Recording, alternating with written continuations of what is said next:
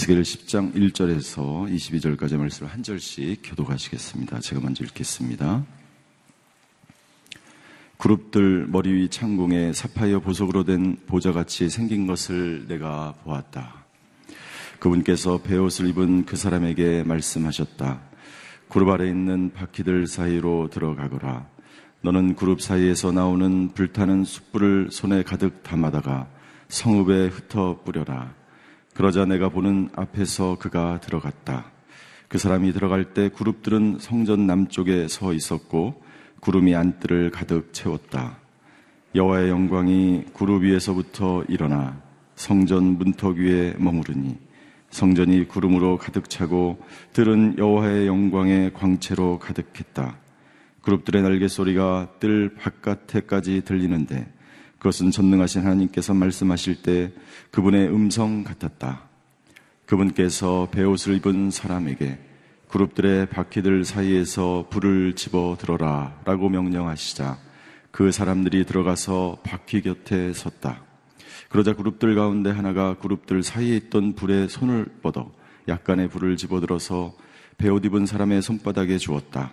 그러자 그는 그것을 받아들고 밖으로 나갔다.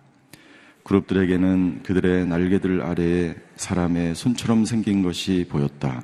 내가 보니 그룹들 곁에 네 바퀴가 있는데 그룹 하나에 바퀴가 하나씩 있었다. 그 바퀴들의 모양은 황옥이 빛나는 것과 같았다. 그들의 생김새로 말하자면 네 개가 모두 한 모양이었으며 바퀴 안에 바퀴가 있는 듯했다. 그들이 움직일 때 내 방향 가운데 한 방향으로 움직이는데 어느 방향으로 출발하든지 바퀴가 돌 필요가 없었다. 머리가 향한 방향대로 그들이 따라갔다. 그래서 바퀴가 돌지 않았다. 그들의 등과 손과 날개를 비롯한 몸통 전체와 네 그룹들의 바퀴들에는 온통 눈들이 가득 달려 있었다.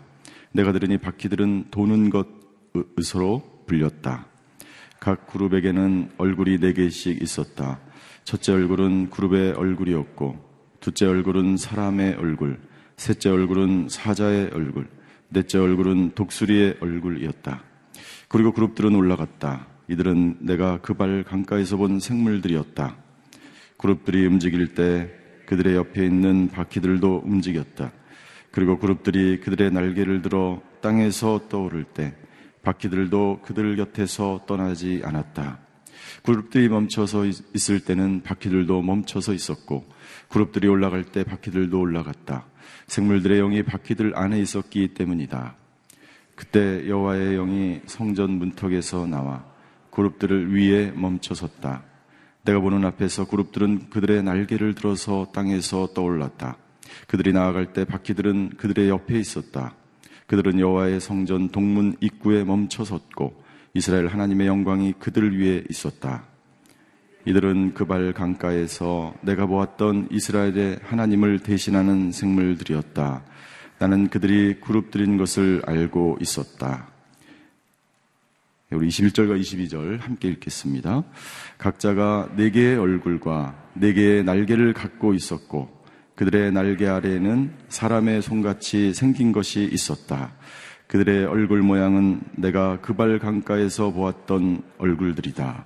각 그룹은 앞으로만 곡장 같다.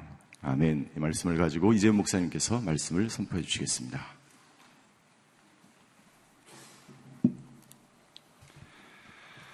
하나님께서 에스겔에게 심판의 전후 사정에 관한 많은 일들을 구체적으로 환상으로 보여주셨습니다. 환상은 그림이죠. 비전이라고도 합니다. 하나님께서 이 환상을 통해서 우리에게 심판에 관한 기록을 남겨주신 것은 에스겔이 보았던 그 환상을 우리도 동일하게 볼 수 있게 해주기 위해서입니다. 환상은 하나님의 예술과 같습니다. 이 말씀들이 어렵고 복잡한 것 같지만 문자와 개념으로 이해하려면 복잡해지고 힘들어집니다. 그러나 어린아이 같은 마음으로 그림을 그려보시면 그 그림이 주는 메시지로 우리의 마음속에 깊이 이렇게 각인되고 오래 기억되는 것을 느낄 수가 있습니다. 예, 하나님의 그림책으로 우리에게 심판에 관한 예언을 기록해 주신 것은 그만큼 중요하다는 거죠. 어, 말로 이해되지 않는 것을 우리는 그림으로 보여서 어, 전달해 주는 것처럼 이 그림은 실제보다 더 실제처럼 우리에게 메시지를 전해줄 수 있습니다. 이 미술이라는 예술의 세계가 우리에게 주는 축복은 우리가 그냥 지나치고 또 주목하지 못했던 많은 부분들을 주목하게 보게 해주고 또 우리 머릿속에 기억에 남게 함으로써 어, 우리를 변화시키는 힘이 있습니다. 또 한 사람이 그리는 그림에는 그 사람의 그것이 잘 그렸던 못 그렸던 간에 그 사람의 지금의 현재의 상태가 드러나죠. 그래서 어린아이들인데 청소년들 심리 치료할 때 이 그림으로 치료를 하죠. 그림을 그려봐라. 그러면 그 가족을 그리는데 아버지는 있는데 엄마가 없다. 또 엄마는 있는데 아빠가 없다. 그럼 틀림없이 문제가 있는 것이다. 라는 것을 진단할 수 있는 것처럼 이 그림을 통해서 하나님께서 우리에게 예, 이 심판에 관한 많은 예언들을 남겨주신 것은 예, 우리에게 부담이 아니라 축복이고 또 우리에게 더 쉽게 설명해 주시는 것이다. 언어가 바뀜으로써 이 번역이 되었지만 충분히 우리가 상상할 수 있는 예, 그 상상력을 우리에게 주셨기 때문에 이 전체의 맥락을 이 상상력을 통해서 이 그림을 이렇게 펼치듯이 우리가 이해하면 훨씬 더 이해가 쉽습니다. 8장부터 9장, 10장 이 환상의 내용들은 논리적인 순서가 있습니다. 두서없이 이루어진 환상들이 아닙니다. 8장에서는 예루살렘 성전에 가득한 그 우상들을 보여주셨죠. 갑자기 그발 강가에서 예루살렘 성전으로 어, 에스겔을 끌어올리시더니 그 성전의 곳곳에 가득한 이 우상들의 모습을 보고 왜 이 심판이 이루어졌는지 그 심판의 원인을 설명해 주신 거죠. 9장에 이르러서는 이제 그 성전이 아니라 예루살렘 성읍에 있는 그 사람들에게 심판이 어떻게 실행될 것인가에 대해서 보여주셨습니다.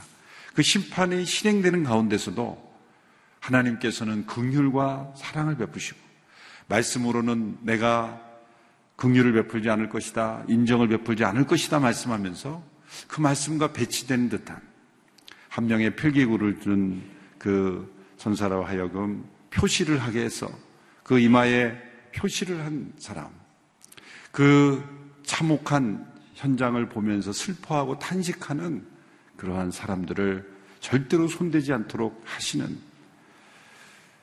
그렇게 사랑과 은혜를 베푸시는 그 하나님, 그러나 또한 심판을 공의롭게 행하시는 그 하나님의 모습을 보여주셨습니다. 예루살렘 성전에서 이제 예루살렘 성읍에 사는 사람들.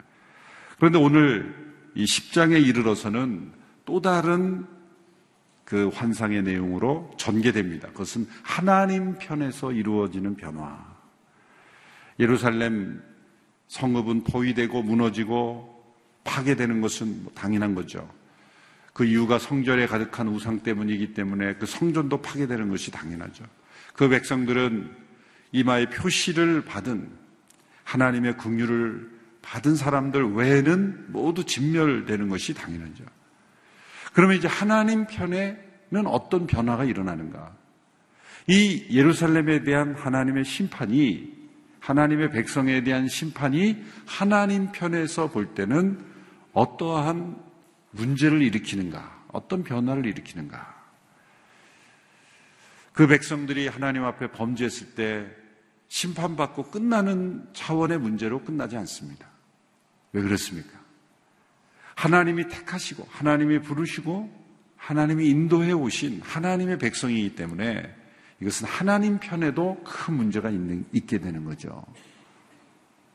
심판은 역사만의 문제가 아닙니다. 하나님은 인간이 어떻게 되든 우리 하나님 백성들이 심판을 받든 어떻게 되든 아무런 어떠한 그 변화나 감정의 그런 하나님 편에서의 그 조금도 변화가 없는 그런 분이 아닙니다.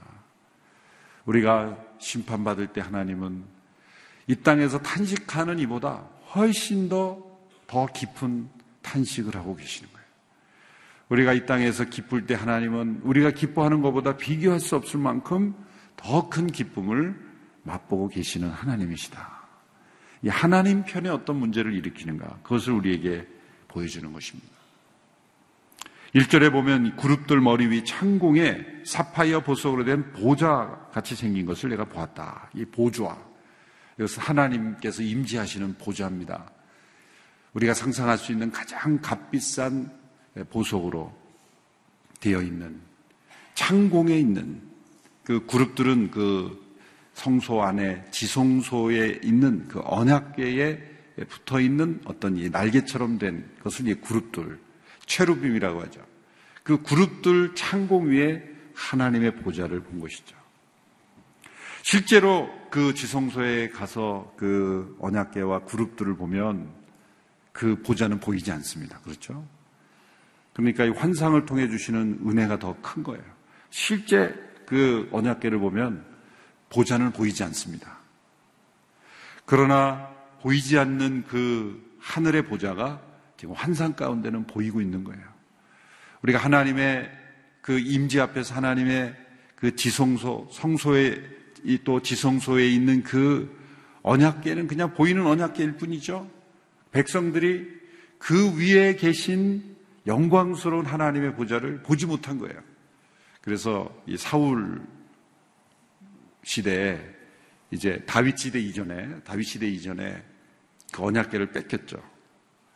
언약계를 블레셋에서 뺏깁니다. 블레셋에게 침공을 받아서 어처구니 없게 뺏깁니다. 그런데 그 언약계가 빼앗겼다는 것은 하나님의 영광의 보좌를 놓쳐버린 것, 상실한 것과 마찬가지였는데 그 백성들은 그걸 아무렇지도 않게 여겼죠. 그런데 다윗 왕이 그것을 다윗이 그것을 소중하게 보고 다윗은 그 하나님의 영광의 보좌를 바라보고 하나님의 그 언약계를 같이 다시 모셔오는 그런 일을 한 것이 위대한 왕이라는 거죠. 또 어떤 왕은 언약계가 뺏기니까 마치 그 언약계 자체에 힘이 있는 것처럼 언약계만 무조건 가져오면 우리가 이길 것이다. 전쟁이 이길 것이다. 그 보좌를 봐야 되는데 그 보이는 것만 보고 그 백성들이 하나님의 영광을 바라보지 못하는 경우도 있었어요. 그때는 하나님께서 그 백성에게 역사하지 않으셨죠. 항상 보이는 것만 바라볼 때 보이지 않는 하나님의 영광의 보좌를 바라보아야 하나님에도 불구하고 그러지 못한 것을 하나님께서 가르쳐 주시는 장면들이 역사 속에 나타납니다. 이제 그 보좌에서 하나님께서 말씀하시는 거죠. 이제 그룹들 아래에 있는 바퀴들 사이로 들어가라. 마치 그룹이 병거와 같은 모습을 하고 있는 거죠. 그래서 이 환상을 학자들은 병거 환상이다. 이렇게 부르기도 합니다. 보좌가 있고, 그 다음에 그 보좌에 계신 분을 함께 움직이게 할 수 있는, 모실 수 있는 그 병거가 있는 것이다. 그룹이 있고, 바퀴들이 있고, 이런 모습들이 이제 나타났는데, 그때 4절에 보면 아주 중요한 말씀입니다. 4절의 말씀 같이 읽어볼까요? 시작. 여호와의 영광이 그룹 위에서부터 일어나 성전 문턱 위에 머무르니 성전이 구름으로 가득 차고 뜰은 여호와의 영광의 광채로 가득했다. 여호와의 영광이 그룹 위에서 일어나 성전 문턱에 머물었다. 자, 여호와의 영광이 머무는 곳은 어디입니까? 그룹 위, 그 지성소의 언약궤의 여호와의 영광에 그 광채가 임재해야 될 마땅한 곳이에요. 그런데 그 여호와의 영광이 움직이고 있는 것을 본 거예요. 여호와의 영광이 지금 이동하는 겁니다. 여호와의 영광이 그룹 위에 머무르셔야 될 여호와의 영광이 성전 문턱 위로 옮겨지는 것입니다. 그러나 여전히 그 여호와의 영광은 가득했다. 이것이 중요합니다. 여호와의 영광이 그룹들 위해서 성전 문턱으로 옮겨졌지만 그 영광 자체에는 조금도 변화가 없었다. 이것을 보여줍니다. 그런데 이제 성전 문턱으로 이동했던 그 여호와의 영광이 다시 또 움직입니다. 19절에 가서 19절에 보십시오. 19절의 말씀, 아, 18절, 19절. 19절부터 19절만 읽겠습니다. 19절 시작. 내가 보는 앞에서 그룹들은 그들의 날개를 들어서 땅에서 떠올랐다. 그들이 나아갈 때 바퀴들은 그들의 옆에 서 있었다. 그들은 여호와의 성전 동문 입구에 멈춰 섰고 이스라엘 하나님의 영광이 그들 위에 있었다. 자, 여호와의 영광이 움직이시죠? 이제는 그 성전 문턱이 아니라 성정 동문 입구. 그러니까 동문은 많은 사람들이 이 성전으로 들어오는 출입구와 같은 거예요. 그러니까 점점 어, 중앙부에서 어디로 가는 거예요? 출입구 쪽으로 나가시는 그러한 이동을 보여주는 겁니다. 이것은 무엇을 의미합니까? 그 백성이 하나님의 심판을 받았다는 것은 하나님의 영광이 떠난 것을 의미한 거다. 하나님의 영광의 광채가 떠난 것을 의미한 것이다. 그 백성이 심판받을 때 하나님의 영광이 나타나지가 않죠. 그 백성으로 인해서 나타나야 될 하나님의 영광이 나타날 수가 없게 된 겁니다. 우리가 죄 가운데 하나님의 심판을 받으면 우리의 심판으로 끝나는 것이 아니라 하나님의 영광이 옮겨지는 것을 의미한다. 그런데 문제는, 아, 문제가 아니라 그런데 중요한 것은 하나님의 영광은 전혀 손상됨이 없이 이동할 뿐이지 하나님의 영광이 손상되는 영광은 아니다. 하나님은 여전히 영광스러운 분이시다.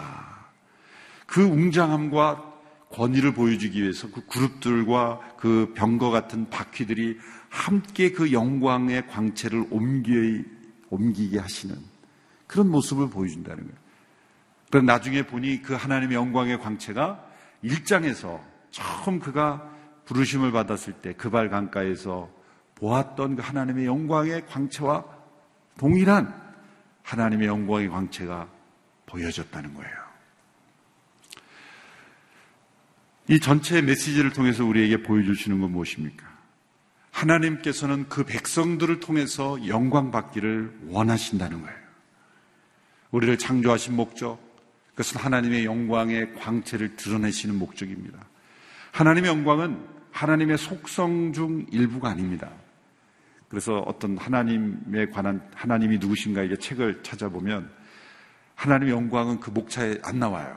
왜냐하면 하나님의 사랑, 하나님의 진노, 하나님의 뭐 질투, 뭐 여러 그 하나님에 관한 그 속성들에 관한 그런 내용들이 다 나오는데도 하나님의 사랑, 하나님의 인내 다 나오는데도 하나님의 영광은 어느 한 속성이라고 말할 수가 없죠.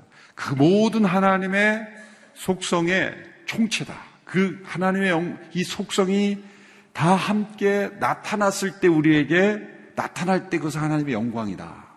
그래서 그 영광이라는 단어는 항상 광채, 빛나는 하나님의 영광. 그냥 영광이라고 말할 수가 없죠. 빛나는 하나님의 영광이라고 표현할 수밖에 없는 것이죠. 그런데 그 하나님의 영광은 언제 나타납니까? 하나님의 하시는 일이 그대로 나타날 때, 하늘이 하나님, 하나님께서 만드신 그 하늘이 하나님의 영광을 나타낸다. 그래서 인간이 어떻게 보면 하나님의 영광의 강체를 가장 가리우는 상태가 되어버렸죠. 자연도 타락으로 인해 영향을 받았지만 이 저 하늘 광채 이 그 하늘에 있는 궁창을 바라볼 때는 그 하나님의 그 영광의 광채를 맛볼 수 있는 예? 그 느낄 수 있는 그 흔적이 영광이 나타나 있죠. 그런데 하나님의 영광의 광채를 드러내야 될 인간이 죄로 말미암아 하나님의 영광의 광채를 가리게 됐어요. 그렇다고 하나님의 영광의 광채가 사라지거나 또 손상된 것은 아닙니다. 이렇게 하나님의 영광이 이동했지만 여전히 하나님은 영광스러운 분이신 거예요. 그 영광의 광채가 우리에게 우리에게 나타나지 않고 이동했을 뿐이지 하나님의 영광이 파괴된 것은 아니다. 그렇다면 하나님이 아니시죠. 하나님은 여전히 하나님이십니다. 영광스러운 하나님이세요. 그러면 타락은 무엇입니까? 하나님의 영광과 영광의 광채를 드러내야 될 마치 그 태양, 하늘의 태양과 달이 하나님의 빛의 발광체잖아요. 태양 자체가 빛은 아니에요. 하나님이 빛이 있으라 하시고 그 빛을 반사하는, 발광하는 태양과 달을 만드셨죠. 빛과 태양은 다른 겁니다. 태양이 없어져도 빛이 사라지는 것은 아니에요. 그런데 하나님은 이 빛을 태양을 통해서 우리에게 비치도록 하셨죠. 마찬가지로 인간을 하나님의 형상대로 만드시고 인간을 통해서 하나님의 영광을 의 광채를 나타내기를 원하셨는데 인간이 타락하여서도 하나님의 영광이 사라진 것은 아니라는 거예요. 그 백성이 심판을 받아도 하나님의 영광은 여전히 광채는 빛나고 있다. 하나님의 영광이 이동했을 뿐이다. 그러나 그룹들 위에서나 성전 문턱에서나 성전 동문 입구로 이렇게 하나님의 영광이 이동했지만 떠났지만 하나님의 영광은 여전히 빛나고 계시다. 문제는 우리이죠.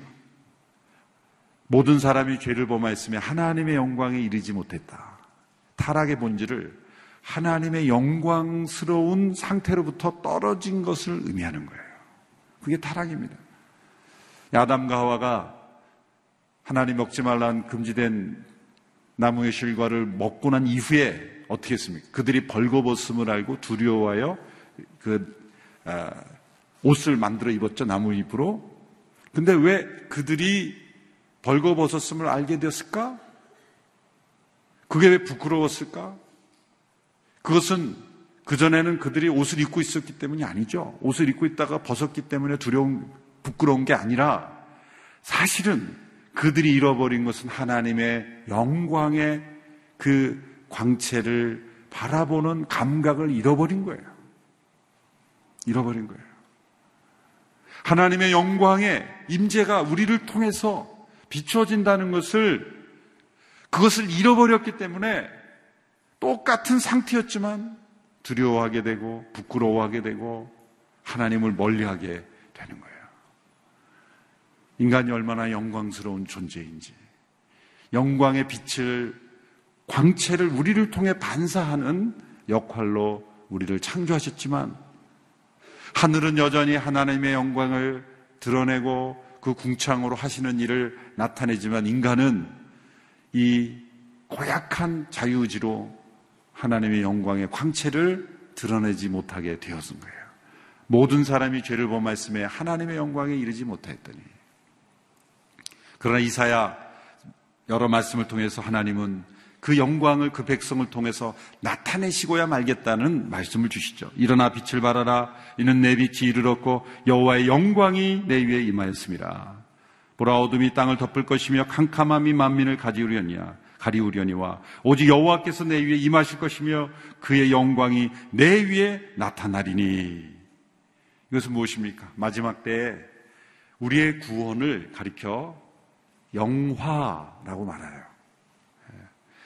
이 세 단계의 구원을 말하죠. 이것은 구원이 세 가지라는 게 아니라 과거의 구원을 우리는 칭의다. Justification. 의롭게 여김을 받았다.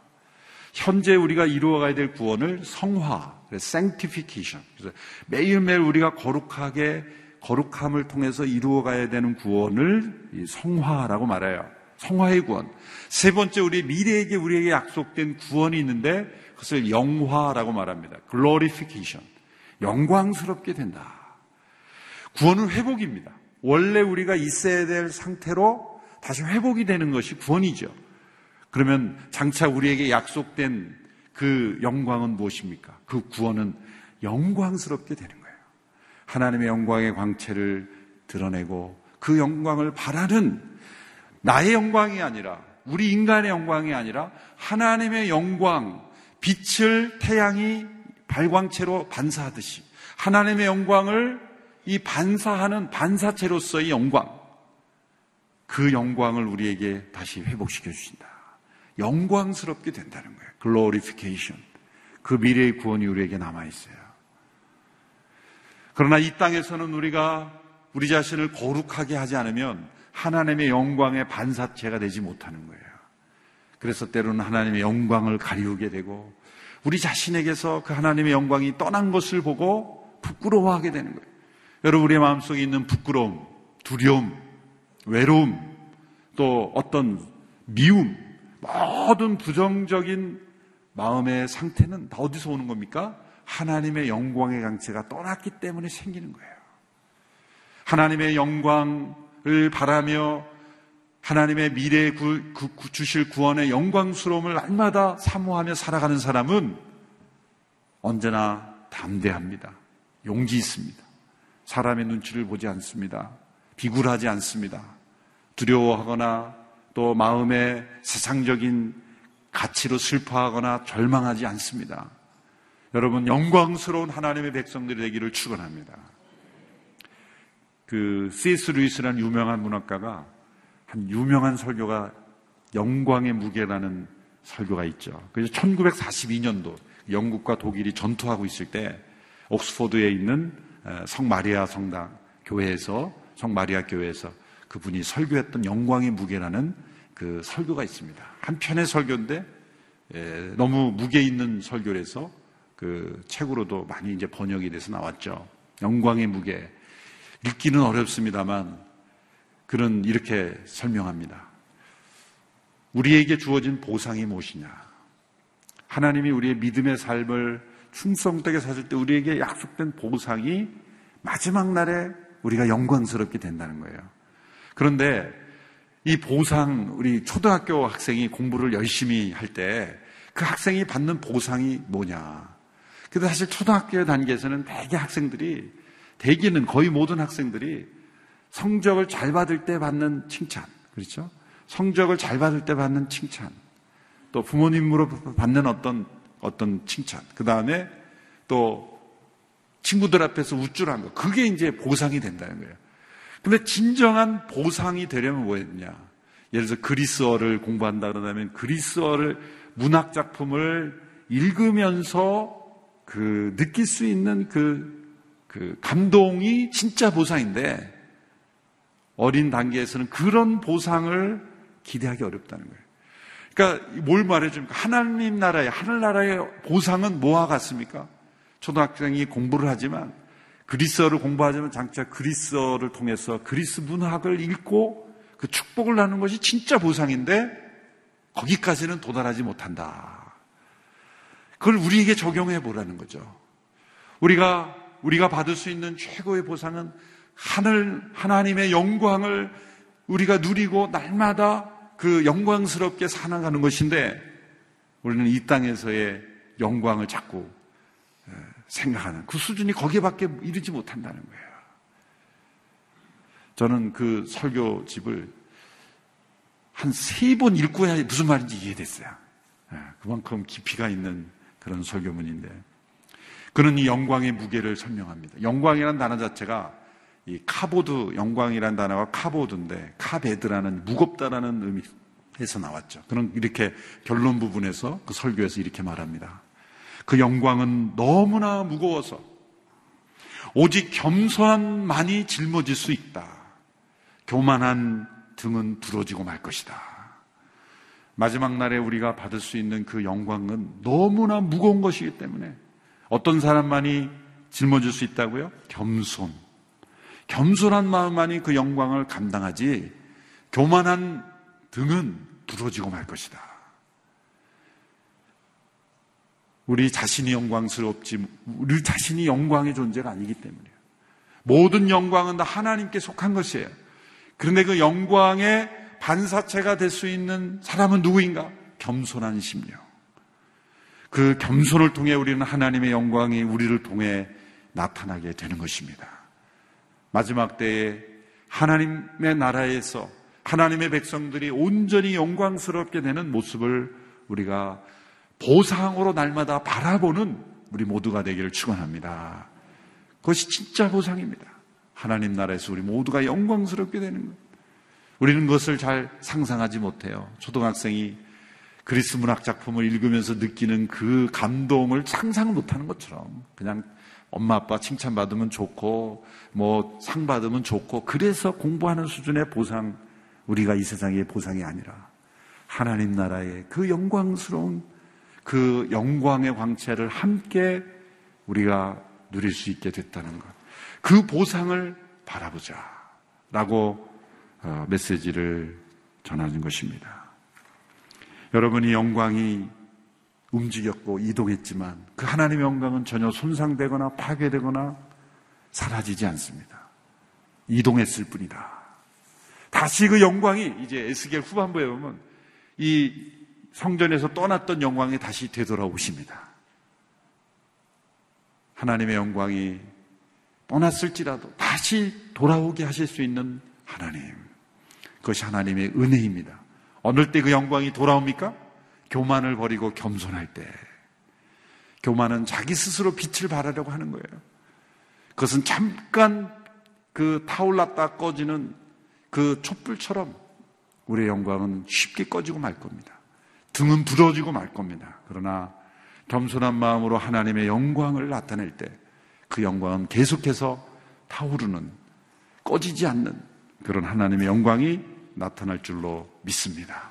우리 모두에게 주어진 이 하나님 나라의 하늘나라의 보상, 그 영광스러움을 날마다 바라보며 그것이 우리의 삶을 움직이서 이 땅에서도 우리가 하나님의 영광의 광채를 드러내는 그런 하나님의 백성들 다 되기를 축원합니다. 기도하겠습니다. 이 시간 함께 기도할 때 하나님의 영광이 떠나버리는 한국교회가 되지 않게 하여 주시옵소서. 한 나의 삶 속에 하나님의 영광이 떠나지 않게 하여 주시옵소서. 하나님 내 인생이 우리 교회가 한국 교회가 하나님의 영광의 광채를 드러내는 교회가 되고 인생이 되게 하여 주시옵소서.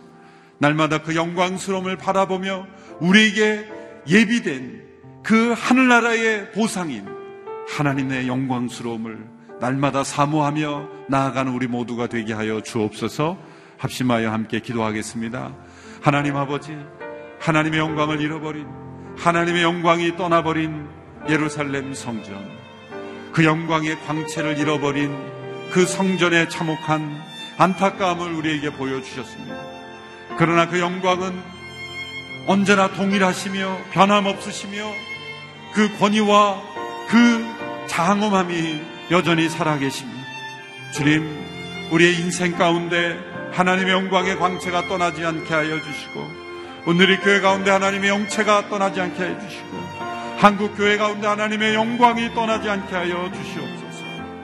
지어 잃어버린 하나님의 영광에 대한 사모함이 회복되며 하늘나라의 보상을 구하며 이 땅에서의 보상이 아니라 영원한 하늘의 보상을 구하며 날마다 우리의 구원을 이루어가며 영광스럽게 될 그 구원의 보상을 우리가 기대하는 저희들이 되게 하여 주시옵소서. 주님 이 땅에서 잃어버린 하나님의 영광, 하나님의 법을 떠남으로 상실한 하나님의 영광의 광채가 다시금 우리의 인생 가운데 이 나라 민족 가운데 다시금 회복될 수 있도록 하나님 우리 모두를 붙잡아 주시옵소서.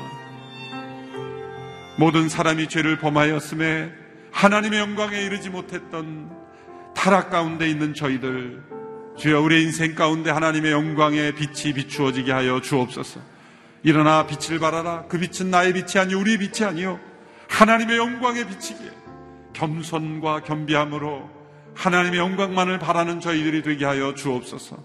이 땅에서의 보상이 아니라 하늘의 보상, 우리에게 약속된 영광스럽게 되는 하나님의 영광을 비추는 존재로 우리가 온전히 회복되어 갈 수 있도록 역사하여 주시옵소서.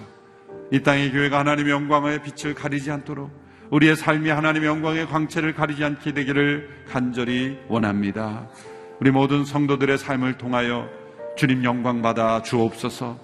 겸손한 자가 되어서 그 영광의 무게를 감당할 수 있는 인생이 되게 하여 주시옵소서.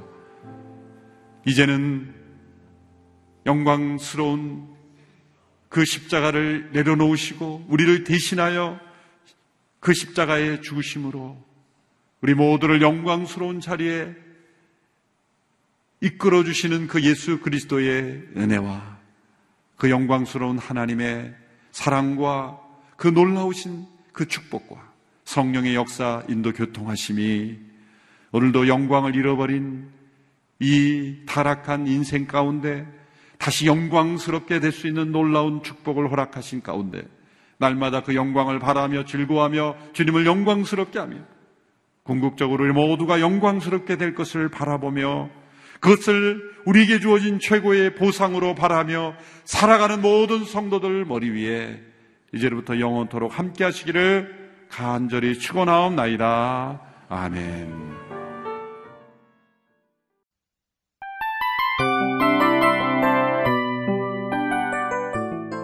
이 프로그램은 청취자 여러분의 소중한 후원으로 제작됩니다.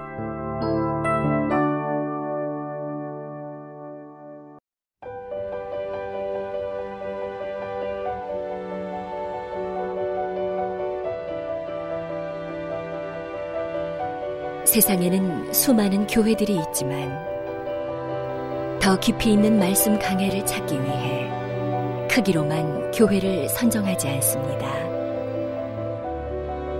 보다 좋은 영적 콘텐츠를 더 많이 나누기 위해 방송비를 받지 않습니다.